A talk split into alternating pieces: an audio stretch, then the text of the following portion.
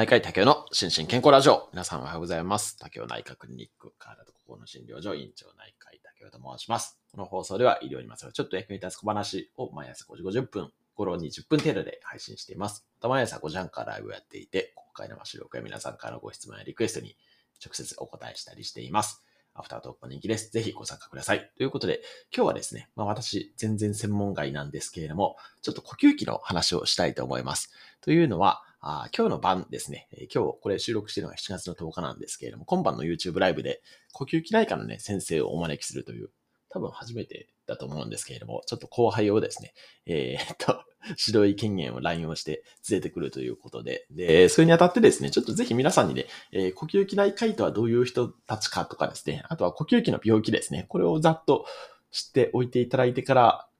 YouTube にご参加いただいた方がいいかなと思って、ちょっとその、ざっくり予習を兼ねてやらせていただこうかなというふうに思います。で、なんかね、いいサイトがないかなと思って見てたんですけれども、やはりですね、やっぱり素晴らしい学会ですね。日本呼吸器学会っていう学会があるんですけれども、ここのサイトがね、非常によくできてたんで、これをね、ご紹介したいなというふうに思います。えっ、と、このツツイッターにですね、リンクを貼りましたけれども、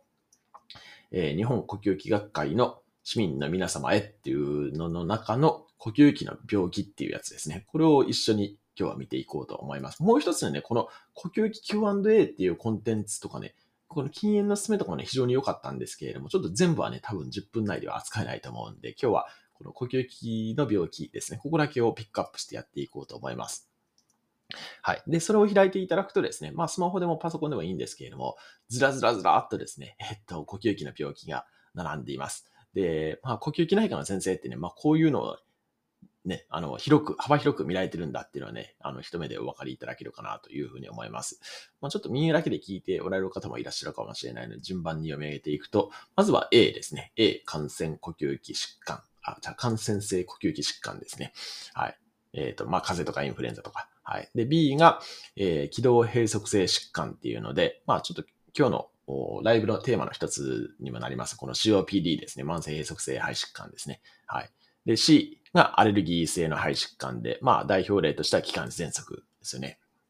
で、D で、えー、感性肺疾患ですね。これね、非常に深くて、感性肺疾患研究会とかっていうのもあったりするんですけれども、非常にね、まあ難しい病気というか、まあまだ原因がね、はっきり分かっていないものも結構あったりとかするような領域で、非常にね、難しい領域なんですけども、そういうもの。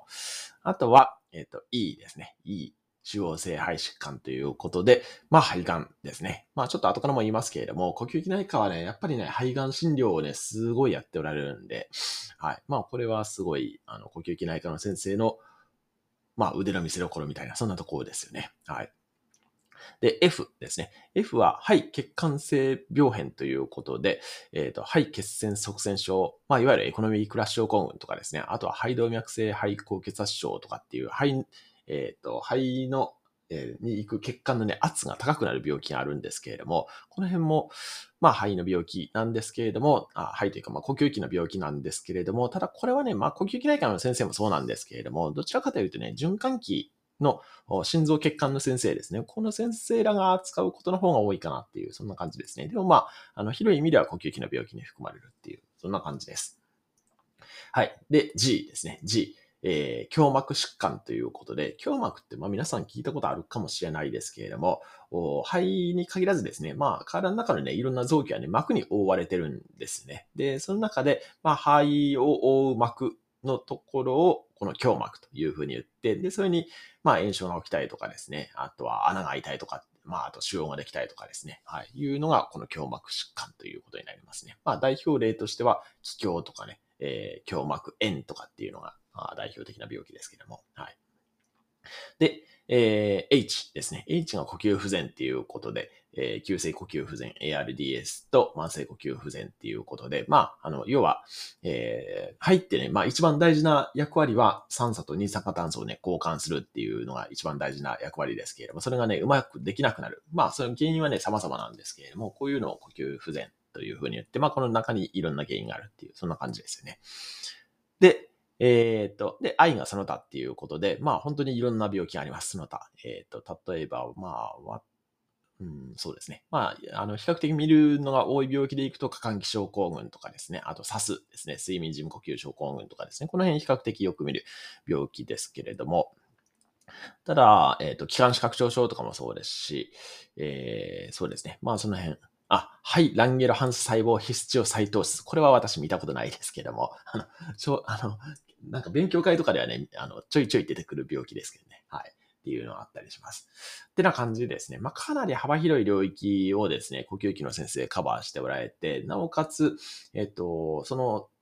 病気のね、こう、カテゴリーもね、かなり多岐にあの、渡ってるんですね。そ感染もありの、アレルギーもあり、で、腫瘍もあって、で、まあ、原因不明のものもあったりとかですね。こんな感じで、まあ、かなりね、こう、